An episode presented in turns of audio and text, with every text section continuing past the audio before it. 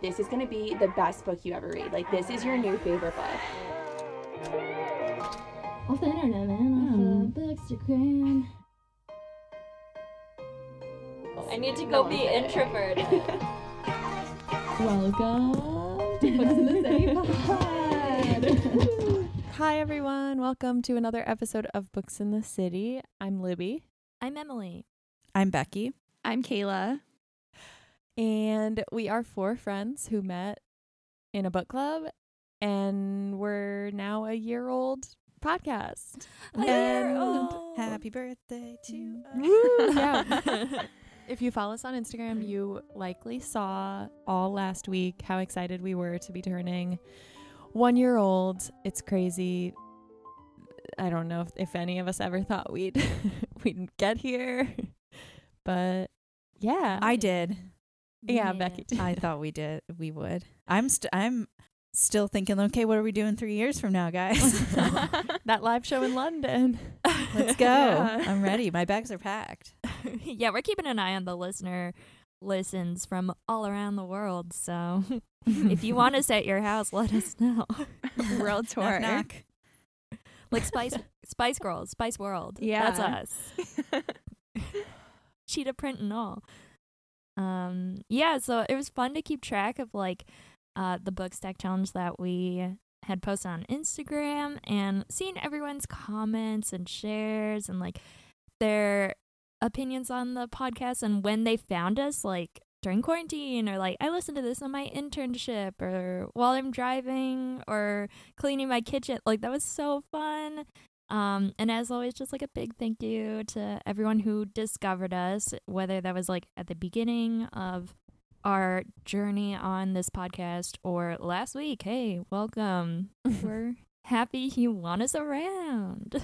Yeah, it was so cool to see you guys like post stacks of books that we had recommended and like everyone wrote the nicest things. I was getting like emotional reading them. Seriously. Like Email. it was just so cool. So if you don't know what we're talking about though, we have this challenge that is still going on today. It the day this episode drops, it's ending on March 9th, where all you have to do is post a stack of books to Instagram with books that we've talked about, recommended, whether you've read them or not, and use the hashtag BATC turns one with one spelled out. We did not clarify that in the last Mhm. episode and got some questions. and we're gonna yeah, classic. We're gonna um pick a random winner to win our wine glass. Well, um, speaking of the fact that we are one, we thought it would be really fun to reminisce and take a trip down memory lane to an episode that nobody has ever heard before.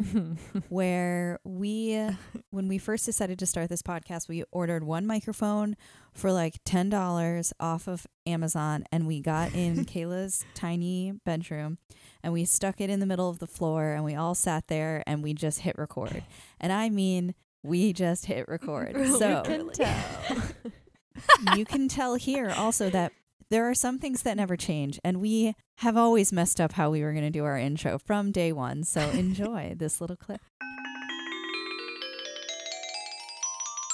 Who are you? Hi, I'm I'm Libby. Uh, my handles. No, we're doing it out at the I end. don't know. We can do it however we want. I think you did. It's the first episode. I'm Libby. I love books. I'm from Iowa. That's it. It's intense. I was just gonna say my name. Okay. Okay, hi, I'm Emily. Should I do mine again? no. if you want. It sounded so natural. That was very Iowa of you to be like, I'm from Iowa. Well, just like a distinguishing do thing, too. yeah, It like is a distinguishing Fun fact. Let's do.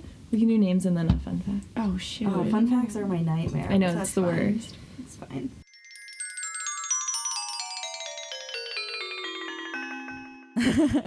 Imagine if every intro I said, "Uh, "I'm Libby. I'm from Iowa." like I kind of want to start. I think you should. It's pretty on brand. I think you should do it moving forward always. Nobody else says like, their home state. Libby from Iowa. There's also a really funny part from that episode that you did not just hear where Emily shares the most interesting fun fact I've ever heard. So, if you're a member of our fan club, tune in this week because we're going to be releasing some never before heard clips from our unreleased episode. So And make sure you check that out. Some of it might sound familiar, Kayla, cough, cough, eh, from our intro. Like there's little clips, and yeah, keep an ear. Yeah. yeah.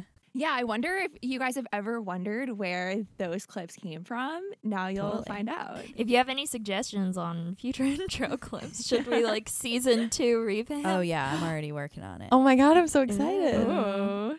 All right. So should we take a dive into the deep, deep waters of the fishbowl? Yes. The calming, still waters of the fishbowl. So the fish want to know what is your favorite boy band? Mm. That's an interesting question. Oh, I mean, I'm ready to go. yeah, Kayla's to talk for an hour. top Yours three. isn't exactly a mystery. I actually okay, so I watched the movie Almost Famous last night for the first time. Oh, And I got I know, I know. And I got really emotional because it reminded me of my One Direction days. Like when I tell you that when they were touring was the best time of my life. Like my friends and I literally have traveled across the country to go to their shows and like I like I've met so many friends because of them. Like it's such a big part of my life, but like people who meet me now don't necessarily like know that. It's like my Hannah Montana life. Um, Do you get? Would you? What's her name? Penny? Is it Penny Lane? Penny Lane. Yeah. Would you be offended? Like, I am not a groupie. I am. What's her th- whole a band aid a band-aid. Well i mean i wasn't like that but i was like thinking about like like there were definitely girls around at the time that like i knew that were kind of like that but like like i've met a few of them like my when they were in new york like my life stopped and it like revolved around like one direction or here. Like my friends and i text each other all the time like it feels like a fever dream because then they just like really just disappeared and like it's not the same with their solo music. I obviously still go see them and like everyone knows I love Harry, but there's like I'll never be able to fully articulate it, but it was the time of my life when One Direction were Aw. in their heyday. You said when you were leaving high school, that was when you were following them around. Um so I started listening to them my senior year of high school, which was 2012.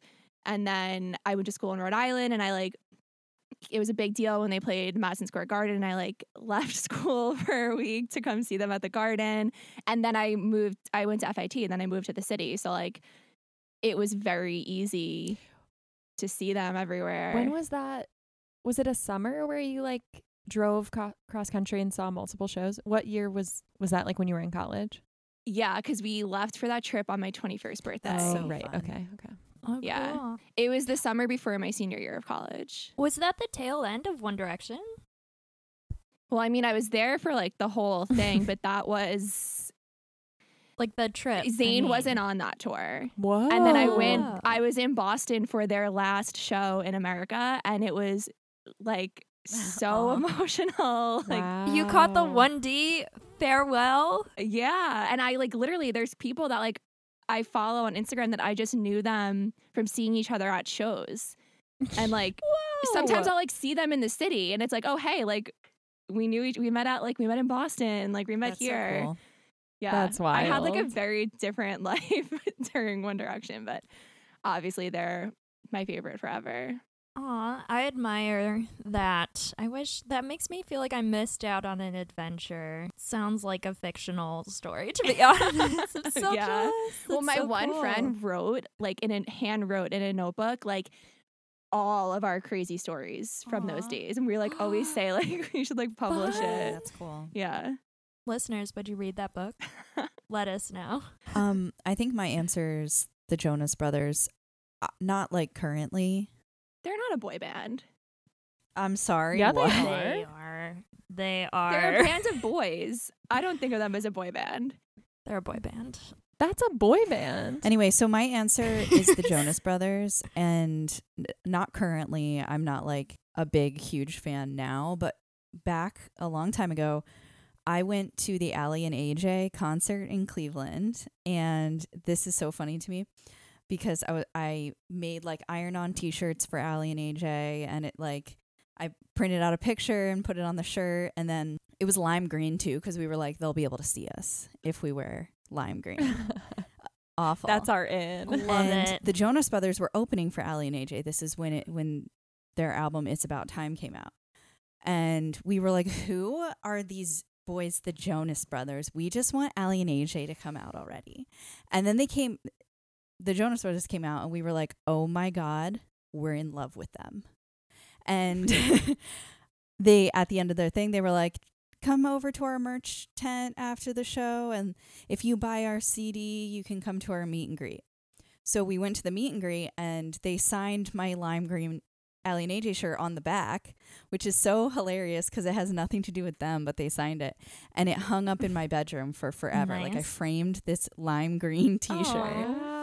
Wow. And then Aw. over the years, I got to meet them again from like a radio contest and went to every single oh, yeah. concert they had when they came to Cleveland. I didn't follow them around, but Okay, humble brags, you guys. Like casually meeting. I w- I didn't even get close to the Jonas No. Brothers. I think I saw the back of one of their heads leaving the venue from literally the. Well, the key is- is that, like, you- Like, become a fan like right before anybody knows about them. Then they have those meet and greets that you can go to. Otherwise, like I wouldn't have been mm-hmm. able to see them except for the radio contest, which was a total fluke. But anyway, yeah, the Jonas Brothers is my answer that's nice. because I was like obsessed, like floor to ceiling magazine clippings on my walls, Oh my god. like every inch. I was obsessed with them. Nice. And like if they ever saw that, they would have who was your filed a favorite? restraining order. I had the exact same Jonas Brothers. oh, I'm wall. saying like all four. Like even my door was like covered. Yeah, Oh I should see if there's Not just a wall. Oh, I, should hope you have pictures. photos of it. I'm sure. I'm pretty sure I took photos because I was so proud of it. It's probably on my dad's computer. That's intense, Becky. Wait, you skimmed over my question. So at the time, favorite I, w- brother? I was Nick jo- like I was Mrs. Nick Jonas. That was my email address and my like Yeah. username for everything. That Mrs. was your Nick Jonas. Yeah, At hotmail.com. yeah, basically. And so yeah, Nick. And my sister's favorite was Kevin because when we met, when we met them the first time, he signed her cast. Hot She had a broken arm, and he was so excited to sign the cast. He was like, "I've never signed a cast before. I've always wanted to. This is like my biggest dream to sign someone's cast." Like he was just so Oh, nice, and she was so little. Kevin. So it was just like he was such an angel, and so she was like, "I love Cute. Kevin because he signed my cast." He's a sweetheart, I bet. Yeah, so I never was that into Joe. Wild. Ah, Uh, yeah. I was also. I'm gonna go with Jonas Brothers, and here's why I feel like they're a boy band because the marketing Eh. was wh- whipped up into like the. You know, like the preteen. I think a lot of being a boy band is the amount of adolescent teenagers, preteens that are becoming like sexually attracted Yeah. to these Oh. boys. Yeah, for sure. that's like the whole appeal of a boy band is like the marketing to like a young female audience and like in the book idea of you they bring that up it's like it doesn't make it a lesser art form that's just yeah. how the cookie crumbles so i definitely had this and my mom still talks about it this experience like the traditional boy band experience like i went to a jonas brothers concert brought my mom and like my cousin and my friend dressed up um we got the nosebleed seats at the very very back. Like there was the covered auditorium and then there was the grass above the auditorium and i was sitting on the grass and i was literally like the concerts like that make you feel special when you're all like hormonal Mhm. and i was like he's singing to me. Like they're gonna find me in this crowd and like whisk me away uh, but i was also like a too cool um kid. Like i was kind of into the basic disney stuff but i didn't want to like cop to it you know? Like i liked lizzie mcguire and like hannah montana and the jonas brothers but i was like too cool for it. So i was like secretly obsessed with nick jonas. I didn't have the posters Oh, I didn't up, realize you were also a Nick girl. I think i was it, the sense i thought he would drop dead of diabetes I- let me I tell you i was oh worried Oh for God. his life So i was like people are like donating to him. Like, this is it for Nick. Yeah, and I was like, I don't know, the way that early Joe was like marketed is he was kind of like a playboy, and I didn't feel like I had a chance with the playboy. In my head, I literally had a chance with the Jonas Brothers. I think it's a little late now, but I'll wait. I was convinced options too. I was like, I am going to marry Nick Jonas and have his children. Like that will be happening. It was like a solid thing. I in my never head. felt like that with them. And I think that's why Joe was my favorite because he just made me like laugh so much. No, I was like, we're gonna. He's gonna come. I'm I'm meant for bigger things, and I am meant to be. But fun fact about the Burning Up tour, um, Demi Lovato opened. That was like before, right before she blew Mm. up. She was amazing. She sung like. I remember my mom even was traumatized by this whole experience because there was like she couldn't hear for like a week and a half Mhm. or something. There were just it was wall to it was like the Beatles. It was wall to wall teenage girls. Wait, They like I'm having deja vu. Did you talk about this in Becky's living room, like the first episode we recorded? Oh my god, maybe. I am think you probably repeating myself. I only have one boy band no, obsession. this is nice. Full circle. I sorry I interrupted, but Yeah, I think you're right. I might be repeating myself, but a second place goes to NSYNC. I did have like a lot of early feelings for Justin Timberlake. I'm not proud of them, but his poster was in Shrek 2. I loved the frosted tips. I was all about their dance moves, and I was just a little too. I was like five or something, so I was a little like we were pretty Yeah, young when like them and Backstreet Boys were big. Yeah, but I was definitely like Team NSYNC. Um, I thought they had the best dance moves, and I was really impressed with that. Like the art form of the dance and the baggy. So everything about them So is what you're saying. everything about them. I can't wait to hear Libby's answer. well, it's Dave Matthews Band. Oh. That's what I'm sticking with. It's like not a boy band, but I wasn't into Backstreet Boys or NSYNC. I wasn't into Jonas Brothers, and maybe it was like a principal thing because I had a friend in high school who was sounds like kind of like Becky your level of obsession with the Jonas Brothers and with Miley Cyrus. Like her room was wall to wall and it was like a lot and we like argued about a f- things and I was just like no they suck because you are obsessed you with like them. them. Yeah, but I don't I You're haven't always a hipster. I wasn't always a hipster, but I would like the music. My dad growing up had like a, a huge impact on my music taste, and that's like what I remember. The first like band I remember being like, "Oh my god!" Like my dad's playing this music, and it's so incredible. And and I felt really seen in Ladybird when she connects with "Crash Into Aw. You." That song Aw, crashing So-. Or me, yeah. That's I. That's my answer. That's Sorry, good. f- the fish probably was fishing for something else. But no, that's The fish was fishing for the truth Aw. and received it. Maybe more than they wanted to hear, yeah. potentially about. Uh, a repetitive Probably, truth. yeah. It sounds like I only have two anecdotes. Should we talk about books? Hell yeah. Um, mine kind of works well with this conversation because it's a YA. Not really Ooh. about bands at all, but Ooh. You know, kind of. Okay, so I'm talking about You Should See Me in a Crown by Leah Johnson. Ooh. Oh, Yeah, nice. it came out in June 2020 and it was such a lovely book. I like I don't know, I feel like every YA rec I talk about on here, I'm just like it was so lovely. I loved it, but I really loved it. Before I get into it, just a content warning, there is death of a parent in this book and microaggressions and homophobia. So, just keep that in mind. So, the main character is this girl Liz Lighty and she's just like an awkward quiet, like unassuming senior. She's growing up in Indiana.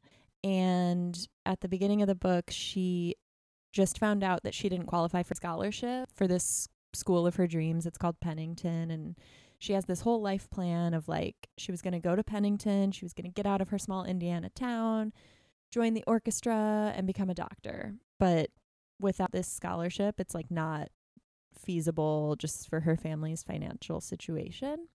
And so the town where she lives in Indiana is obsessed with hmm. prom. It's like wild. I I meant to look up if there is a place like this or or see if this is like based on anything. It's like in the book they compare it to that town, the Friday Night Lights town, like and how they were about Oh, football. It's like the town revolves around prom. And That's also the subject of prom the musical. Well- in Indiana, I think. Yeah, so I have kind of a thing about that at the end because I did listen to one interview. But so like the prom king and queen in this town get a huge scholarship every year because it's like there's like a legacy prom What? thing and people like donate for scholarships for the king and queen and like pat you know there's like if your parent was a prom on court like you know that factors into like your chance for winning and stuff. It's wild. So Liz's new plan, she kind of wants to like remove the financial stress from her grandparents who she lives with and so she's like, okay, like this is not me. I'm like the quiet wallflower kid, but like I need to get on prom court. I need to win and get that scholarship because it's like the only way to get into Pennington. And her best friend, Gabby, is this character who's like super tuned into the gossip and she's like she like knows the school in and out. They have this like social media platform just for the school where like all this anonymous gossip is like shared and Gabby's like tuned into that. So using that platform, she Gabby comes up with this like literally I mean it's like a formula for like the rankings and like where she is in what her chances are of getting on court and stuff. So she dives in and she's like, "All right, I'm to get you on this court. We're to help you win, whatever." And the whole prom court process, it definitely was not like this at all at my school, but it's very wild. There's like a campaign period, like the month leading up, you you have to qualify by like this intricate combination of like your GPA and your community service hours that you have to do specifically for court and like a variety of little like competitions like there's a bake off bake sale What? that's part of it? Yeah it's it was really fun to just read about this like silly town that's just like obsessed with prom. It was kind of like and every like the parents are you know everyone's like involved. It truly felt like a low level political campaign which was fun to read. Honestly, it sounds like they campaigned harder than anyone did for the presidency. feels like yeah it did feel like that when you were reading it. So liz is just like okay and here we go i guess and dives in and just like tries her best. So there's a lot of personalities obviously like of people trying to get on the court. As you can imagine she has this like nemesis named rachel collins who who's running and who's like a legacy queen like her mom was queen or something and there's a bunch of other popular kids like that Liz is not friends with trying to get on court. But running for king is this guy, Jordan, who she used to be really close with growing up. But they've kind of like stopped being friends for reasons that are revealed later in the book since the beginning of high school. So, like, that is kind of awkward. She's back, like, in this kind of weird friendship knot with um, Jordan and all of these popular kids. Also, trying to get on the court is this new girl who her name's Mac, and she and Liz hit it off. I have in my notes eyebrow ra- waggle, but they like become friends and then it seems like oh like maybe more. So uh, Liz is like spending more and more time with Mac just through like prom court duties and as friends. And Gabby, her friend who's trying to help her, is kind of like hey, the optics of you spending all this time with Mac doesn't look so good because also Mac seems pretty openly queer and Liz isn't super like nobody really knows her sexuality. And so this kind of causes a riff obviously between Liz and Gabby and their friendship and it just gets like messy and wild and it's like mostly funny shenanigans but then there's sometimes super real bullying moments and like huge just like racist moments. Like rachel's truly just a racist um character and like microaggressions because i don't even know if i mentioned this liz is black but she would be the first uh black kid to win prom queen at the school. So the teachers are sort of like hey you need to be representing you know like this could be huge for you. And she's like "Wh- are you yeah it's it's stuff like that. So it gets it touches on some really real issues but in the context of this like funny like wow everyone here takes prom way too seriously. But then for liz like the stakes actually are high because she needs this scholarship. So that kind of causes rifts between her and mac too when she can't really openly express how she feels about her I, I loved it. That's like all I'm going to say. Um, I loved the premise of this town. I've already said that, but it's just like silly and fun, but you know, like there are places like this where the parents and like the entire school is like so obsessed with this like very silly, arbitrary thing. And yeah, I also loved how queerness was handled in the book and like Liz kind of being confident in her sexuality, but not feeling a like she needs to just like constantly proclaim it or like be the voice of like the queer black girl at her school. I just thought it was handled really well. And yeah, overall I gave it 4 stars. The one- the one thing is there's just a lot of like side characters and friends and I felt sometimes confused like I couldn't keep track of who was who and like there were so many people trying to get on court and I was like sometimes just like wait, is this your friend or is that actually your enemy and that got a little tangled up in my mind while I was reading it. But I really want this to be a movie. I feel like it'd be an incredible movie. And yeah, that was You Should See Me in a Crown by Leah Johnson. Oh, sorry. Very fast aside too cuz Emily you mentioned Prom the musical. Mm-hmm. Apparently, so I heard Leah Johnson talking about she took a trip with her mom to New York when she like made the deal and sold this book. And her and her mom went to prom, the musical, while they were in town. And then right after, Oh. she came out to her mom for the first time, and it was Oh just like my god. this beautiful, Sweet. like yeah. It's just I've, I don't know, it was very precious, Oh, like wow. that story and her connection to like the musical, and then this book that she wrote, kind of separate from it, but yeah, it was lovely and also great Midwest representation. I I appreciated that. Becky, what did you read? All right, so I read The Light Between Oceans by M.L. Stedman. It came out in July of 2012. this book was a heart wrencher. And with that, I have some content warnings death, sexual assault, miscarriage, big content warning for miscarriage, um, and suicidal ideation. So, The Light Between Oceans is about a man called Tom Sherborne. He's au- he's Australian, and he's recently returned from war, w- I, World Oh. World Whoa. War One. Remix. Um. So anyway, yes, he's returned from World War One, and he's been forced to do like unspeakable things in the war, and it's changed him forever while he's there. So he's like so he's a very closed off guy. And as the book opens, he's arriving to Point Partageuse, which is this fictional seat. sea I Oh cannot my talk. Are you gonna start talking in a French accent now? I am um, speaking in a French accent with a side of Simlish, apparently. um, so, anyway, it's a fictional seaside town in Western Australia. And he's come to this town to take up post as the lighthouse keeper on Janus Rock, which is this little island that's like off the coast of the little town. And it houses the lighthouse and nothing else. So he spends the first week or so arriving in town, getting to know the people who are going to be coming by boat out to the lighthouse to give him supplies and mail every couple months. So he's super secluded. There's like not a shop or anything. It's like he's the only soul on that island. So during this time in the town, he meets Isabel Graysmark, who's this like feisty young girl who takes to him right away.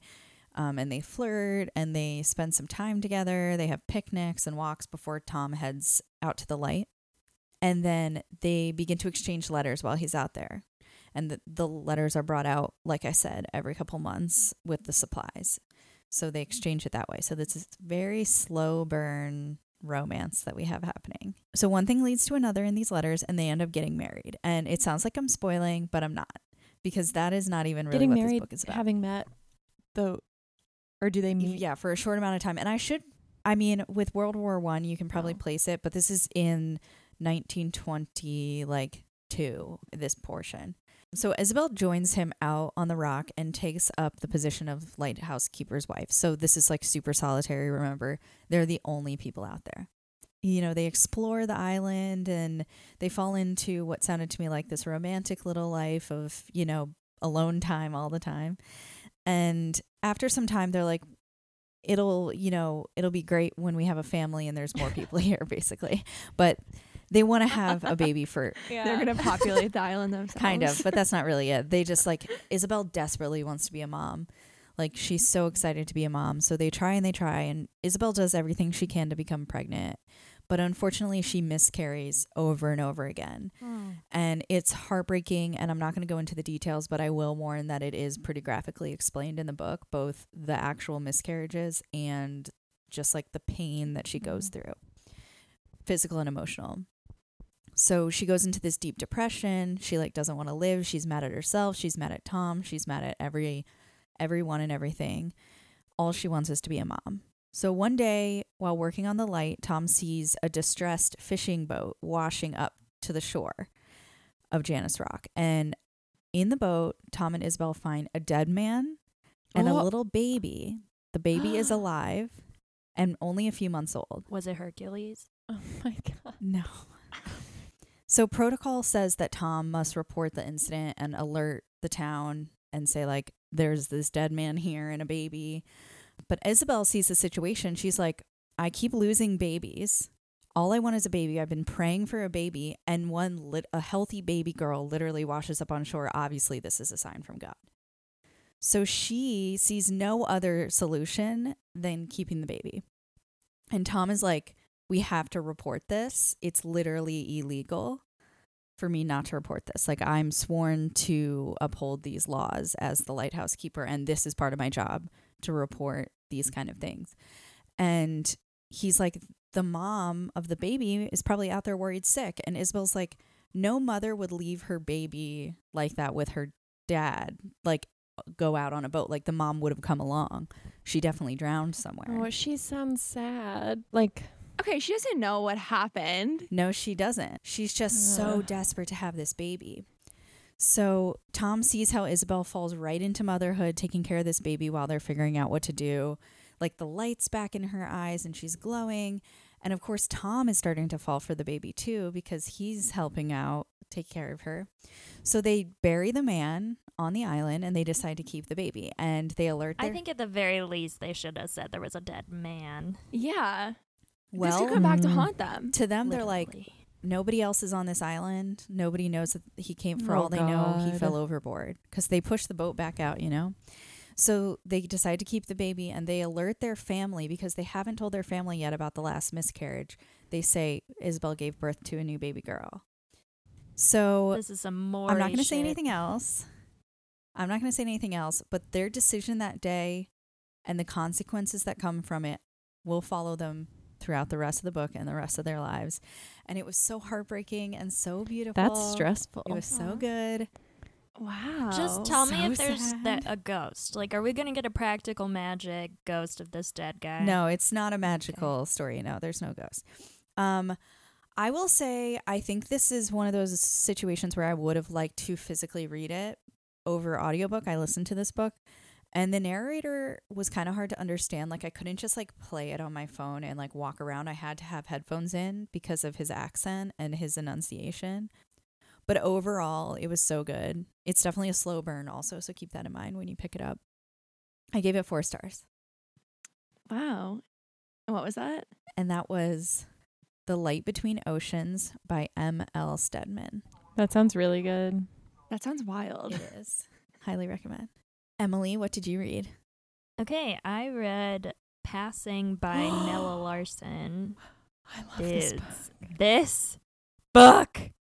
You know that feeling when you like finish a book and it has that oh shit ending and you gotta like walk around the house and like do a lap and like kind of like like have your heads your hands over your head and you're like, whew, that book. That's what happened with this reading experience for me. I literally like had to sit down on the computer and type down my thoughts immediately after I finished it. It's got like everything I like in a novel, like complex female characters, set in a well, set in places actually I've lived before because it's in Chicago and Harlem, and the feeling. You know how sometimes I describe books that are like the intimacy of a play or like reminds me of a play. I got that feeling with this, and there's a lot of great themes to chew on and dramatic plot twists. It's just so so good. So this book was published in 1929 and It's told through the perspective of Irene Redfield, who is a light skinned black woman living an upper middle class life in kind of the golden age of the Harlem Renaissance. It was published in 1929 and the there are some racial slurs and like terminology that was modern at the time that maybe the modern reader would definitely cringe at, but it's kind of the point. The whole point of the book is interrogating race and racism. So I think it's important to keep that in mind. So Irene is visiting Chicago. Um, it's a hot day, and she decides to take tea in a fancy hotel to kind of cool off. And this is the kind of place that one would assume maybe a black person would be turned away from. But Irene is fair skinned and nobody really bothers her. So she's able to kind of take tea in this predominantly white fancy place. Um, so while she's here, kind of hoping no one will really make notice of her, she's enjoying her solitude, and a woman approaches her, like kind of recognizing her. And obviously, this stresses Irene out a bit because she's like, oh shit, is someone like recognizing me as a black person? Uh, and then the woman is like, hey, I, I know you, Irene. And she's like, What? Why? Where would I ever have come across a white woman who would know me with such familiarity or know this like nickname that is familiar to my childhood? And it turns out this uh, white woman is actually Irene's friend, Clare Kendry, who has passed and is living life as a white person now. So, passing means that you're a fair skinned black person who can pass or live as a white individual. This is a similar topic that was addressed in The Vanishing Half, but obviously a much older book, and the title of the book, actually. So, Irene is kind of like talking to Clare, catching up, and she's both attracted to and unsettled by Clare's decision. Uh, and honestly, the descriptions here get a little bit like sapphic. I think they were a little homoerotic. And ultimately, Irene is unsettled by this fact that like Clare is making this dangerous decision. There are like serious consequences to her life actions. And Irene is like, okay, I don't think it's good that I see this person anymore. I think her life choices don't necessarily agree with mine. And I don't really want to continue with this friendship that Clare is insisting upon. Like, hey, we should catch up and like really reconnect, you know, like we're childhood friends. And although she was initially hesitant, Irene decides that she can't stay away forever, and they meet up again, go and take some fancy tea, and run into actually this other woman from their friend's circle growing up called Gertrude, who has married a white man. So, in this first trio, like this first dynamic was really interesting because you have one woman who could pass but is choosing to live life in the black community. You have another woman who has passed, and then Gertrude, who is living in an interracial marriage. And it's a really interesting conversation to begin with about kind of the motivations behind passing. And usually that stems from some type of like personal or financial gain. Because when you pass as white, there's a lot more financial opportunities to you, like less doors slammed in your face. That's just the facts of racism. But this choice comes with consequences and sacrifices, like the ability to kind of sever this relationship with your personal identity and your upbringing. And we're reminded of these conf- consequences when something very dramatic happens. I like gasped out loud. I actually started annotating my book here because I was like, what the? Uh, and this is when Clare's husband joins the party.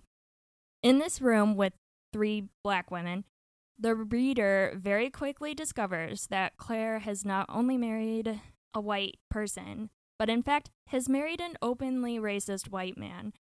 He actually is so comfortable with his racism, you know, because he thinks he's like in the presence of other white people, right? Uh, the pet name he uses for Clare is actually a racial slur. And he thinks it's super funny to call her this racial slur because he thinks she's white. And all the women are sitting there like, like scared shitless and also livid that this man is living like such a brazen like he's wearing his brazen racism on his sleeve and the dramatic irony here was like so powerful, just like a textbook case of literally the definition of irony because you as a reader you're just like oh my gosh. And you know something that like one of the characters doesn't know. It was very i i was like clutching my pearls. It was such a good scene. So the book is actually broken up into three sections all revolving around this encounter with a passing character. So the first section is called encounter then there's re-encounter and finale it's a very short book really like the overarching theme is this dangerously kind of like selfish decision on the part of Clare to live her life in a way that's incongruous with the rest of the world around her. And she kind of ropes Irene and a lot of other characters into the wake of that decision. The back of my book describes this as a powerful, thrilling, and tragic tale about the fluidity of racial identity that continues to resonate today. And honestly, I couldn't have said it better myself. I was just like, found myself reflecting on a lot of things while reading this, but mostly on how our relationship with race is both how we perceive ourselves and how others see us. And like naturally those two things are at odds because you can't control what people think about you and what other people think about you informs how you see yourself. So I was just thinking that like literally race you know, like the phrase is tossed around a lot about race being a social construct, but this book does a really good job highlighting that. Like, it literally doesn't make sense. Like, how how do you define like race as a category if in one moment you're perceived as black, but another moment you're perceived as white, and really it's like sometimes your choice, and it's very hard to put people into like a binary category of things. It reminded me of like I don't know if you ever actually you should listen to Trevor Noah's memoir called Born so a Crime. good. Yeah, really, really good. And he talks about how literally in South Africa, apartheid made no legal, lawful sense. It was very like hard to enforce. And on top of all these like big picture ideas of race, the interpersonal relationships are like so juicy, and it's really the mixture of these things together that make it really magical for me. Because sometimes when I meet read modern books that are very much like about race, big question, you know, big quotation marks, it can feel a little bit like a textbook sometimes. And it's really good to remember that, like, it's a social identity that impacts everything about your life. So I liked that it was like a macro and micro discussion of something that's still really relatable today. And Irene and Clare are like really, really cool characters. Like Irene seems like a bit of a wallflower, and we know that she's really insightful because we're in her mind the whole time. And the way that they wrote the dialogue was, or like her inner monologue was super cool because it was like, it's still like reflection in prose, but there were there, these like discoveries that were like, wait, is this happening? And it was just really effective. And Clare repeatedly describes herself as someone selfish enough to get whatever she wants whatever the cost. And I love characters like that, especially women characters, because it's very, I, I don't come across them very often, like the just genuinely selfish woman who you still like, you want good things to happen to her. Like, you don't want anything bad to happen to Clare, but you're just like, girl, what are you doing? The setting is in 1920s Harlem, which is just like a great time to read about just the poetry, the dancers, the wealthy middle class black people who are like flourishing and pushing boundaries of art and culture that was really like this time period was called the Harlem Renaissance for a reason. And they kind of critique, I mean, this was written of the time, so they critique this practice of white people coming from downtown to go uptown and like sample black culture. And I thought it was cool to just get that like in writing, you know, like how did people in this time period, like people of this community, how did they feel about that? The ending was remarkable, like possibly the best last lines of a novel I've ever read. Kayla, don't read the last lines first. um, because we get the drama and like the inner workings of a marriage. It kind of reminded me also of like A Doll's House by I don't know if you ever saw the play, but it's by like Ibsen and it's also kind of a similar vibe, like somebody trapped in a marriage or feeling trapped or it's just really, really good. I could go on obviously forever and ever. But my last thought was like, damn, books are like these weird little time machines because it's literally 100 years later, and it was such a surreal experience to still connect to so many aspects of it. It's one of my new favorite classic novels, and I'm so frustrated with the American education system for many reasons, but also because I had to read like fucking Heart of Darkness or like Great Gatsby over this book. And I just feel like you could get at a lot of those themes by reading Passing over like a lot of those other classics.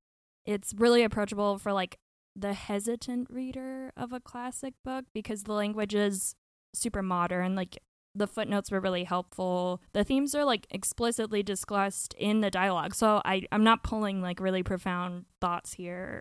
like I'm literally just like they talk about it in black and white. Like it's on the page. And um there's just so much to chew on. In the history is very, very cool. Like the there's a lot about this time period specifically, like the Harlem Renaissance experience that I just didn't know a lot about. So, and yeah. And also the 1920s, which at least one person on this Hey, podcast Becky. loves. Say 20s? the 1920s. Yeah, you could tell they were like going to dances, dressing up as flappers. It's Good Love it. times. Or not. Um, five stars, obviously. and uh, yeah, I'm obsessed. It was really good. What is that book? Uh, Passing by Nella Larsen. Uh, Kayla, what'd you read? Okay, I read Sparks Like Stars by Nadia Hashimi. This just came out recently. Thank you to William Morrow for sending it to me. Quick content warning for the book death of an entire family and PTSD that goes into like being in the sole survivor of a horrible incident. So the story starts in Afghanistan in 1978 and you know when you like see like you'll see on Twitter sometimes like those old pictures of Afghanistan and like the women are in mini skirts and they didn't have to wear headscarves and all and it was like very modern. This is that time period. So our main character is Sitara. She's 10 years old.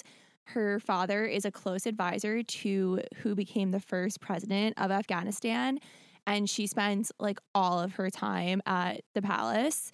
She's best friends with the president's grandkids and she's really in tune to like the politics and like watching everything happen and her and her dad are really close. A quick little history lesson. This all happens during the cold war and both america and russia were kind of courting afghanistan and trying to sway them to their side so very early on in the book the Saur revolution happens and i'm pretty sure it's pronounced sour because there was like something in the book about that but i i honestly could be wrong and this was a coup where the Communist Party took over and they murdered the president and his entire family. And then now a new Soviet backed regime rose up. So I'm going to call it the coup as I go through this because that's how it's referred to in the book. So Sitara and her family are in the palace when the coup happens, and by some miracle, she manages to get out, and she is the sole survivor from her family and one of the only survivors from this whole like days long horrible event. And they do kind of go into detail about it, and it was like, like my heart was beating so fast, like the way that like the writing is so strong, you felt like you were in there, and you're also in a child's perspective, so it was like, it was just so emotional. So the book is split like evenly into two parts. The first 200 pages covers the weeks leading up to the coup, the coup itself, and then the immediate aftermath where now she because of who her family is, she's like an enemy to the state in Afghanistan and she's 10 years old and she needs to escape the country. So you go through that whole journey with her and I'm really not I don't want to like spoil anything because it was just like so amazing and like heartbreaking but like I just don't want to give any of it away. Like you should read that without knowing anything. But then part two opens up 30 years later and it's 2008. And Sitara is now a successful doctor living in New York City. And one day she goes into a patient's room and it's someone from her past in Afghanistan. And this opens up all of the doors that she had forced shut to like her trauma and like questions she's always had about her family that she thought she would never get answers to, but now she kind of sees a way to find things out. So you eventually end up traveling back to Afghanistan with her as she looks for closure and more answers.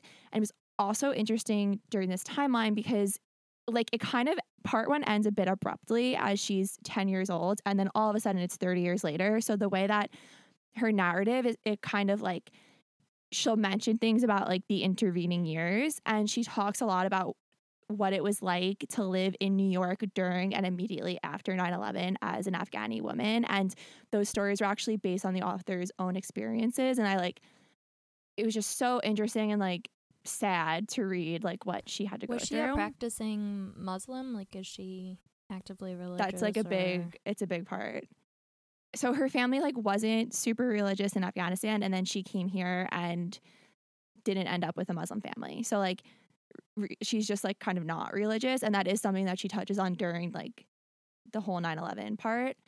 Okay, so it's really all I can say for plot and I know I'm being super vague but like I I really don't want to give anything away cuz this story is like so like I, I almost want to say like fantastic, even though it's not like a happy thing. I feel like that word is connotated with that, but it's just like you're reading, you're like, this is like wild and like things like this actually happen to people. It was stunning. I was sucked in right away. Like I could have read this whole book in one night, but I started it so late and I was like, I don't want to be a zombie at work the next day. Like I couldn't put it down. I like needed to know what Sitara, like what was going to happen to her. But one of my favorite things was how the author wove Afghani history through the book. So I've spoken about this on here before, but Middle Eastern history is so complex. And I think sometimes in books you're dropped in and I have to do like a bit of Googling along the way so you're not lost. But she explained everything so thoroughly, wove it in seamlessly. I it didn't even feel like reading a textbook and I didn't have to Google anything for clarification because she just like it was almost like you were learning the history along with Sitara because she was away from her like home country for so long. And yeah, this is like one of those stories that I know will, stay with me. I loved it so much. I was shocked. Like I haven't seen it really anywhere on Bookstagram. I was talking to two other people who have read it and we were both we were all like why aren't people talking about this book? And I was like I'm covering this on the podcast to get it on more people's radars. Like it's just like s- stunning and like a story of survival and family and found family and like confronting your past traumas and yeah, I loved it so much. It was obviously a five star read. Wait, is is Sitara based on a real person in his like was her family an advisor to the So it's kind of it, it's touched on in the author's note like her dad wasn't an actual real person, but it's based on somebody who was what- real. yeah, like things that actually happened during the coup. And like the president in the book is the real president who was like murdered and ousted. Wow, it sounds so good. Yeah, it kind of reminded me a bit of how I felt when I read um A Thousand Splendid Suns like back in high school. It's just, for some reason these Middle Eastern stories like resonate with me in a they like hit me harder than other stories do. I don't know what it is. Like I just get so sucked in and I'm like so uh, I don't know. I just get so lost in them and I think they're like just stunning really and like about survival and women and what women go through over there and like how strong they are. And yeah, it was five stars like I said and that was Ooh, I'm gonna read Sparks that. Like Stars by Nadia Hashimi. What are you going to read next, Kayla? Okay, well, I wrote this before I, s- and then I ended up starting it, and it's Surviving Savannah by Patti Callahan. And I texted Becky and I was like, dude, this book is so good. So yeah, off to a great start on that. nice. Libby, what's next? I'm gonna read um, Sex and Rage by Eve Babitz. Becky, what about you? Um, I'm going to read The Vietri Project by Nicola DeRobertis-Theye. Emily, what's up next for you? Uh, I want to pick up Nella Larsen's other book called Quicksand. I think it would be good. Good. I am. Yo. You all right there, pal? That's like an excited. Uh, couldn't hold it back. where you where do you live on the interweb? Um, I have one foot in my lazy library account. I've been neglecting it lately, but I'm at the lazy library. What about you, Becky? I'm at Becky in the bookshelf. Shells. Are you Okay. drunk? You good, bro? no. Fell off chair. I'm at Becky in the bookshelves. I'm at Sleep Run Read Repeat. I'm at KRedWhat, and you can find all of us at Books in the City Pod. Make sure you're using our hashtag My Books in the City whenever you're posting something that we inspired you to read. You have one day left if you're listening on release day to get your one year stock in with BATC Turns One. Follow us on Twitter at BATC Pod, like our Facebook page, Books in the City Pod. Please leave a review and follow or subscribe, whatever you have to do on whatever podcast platform you're listening on. Join the fan club. Lots of fun things happening there. Thank you to our Carrie level producers Diane Worth, Riley Harrell, Carrie Kissinger, Brenna Collins, Amanda Borgia, um, Elizabeth Jamka, and Susie Southwick. Thanks for listening for a year or two. If you have been. Yeah. Woo! Or a week, you know?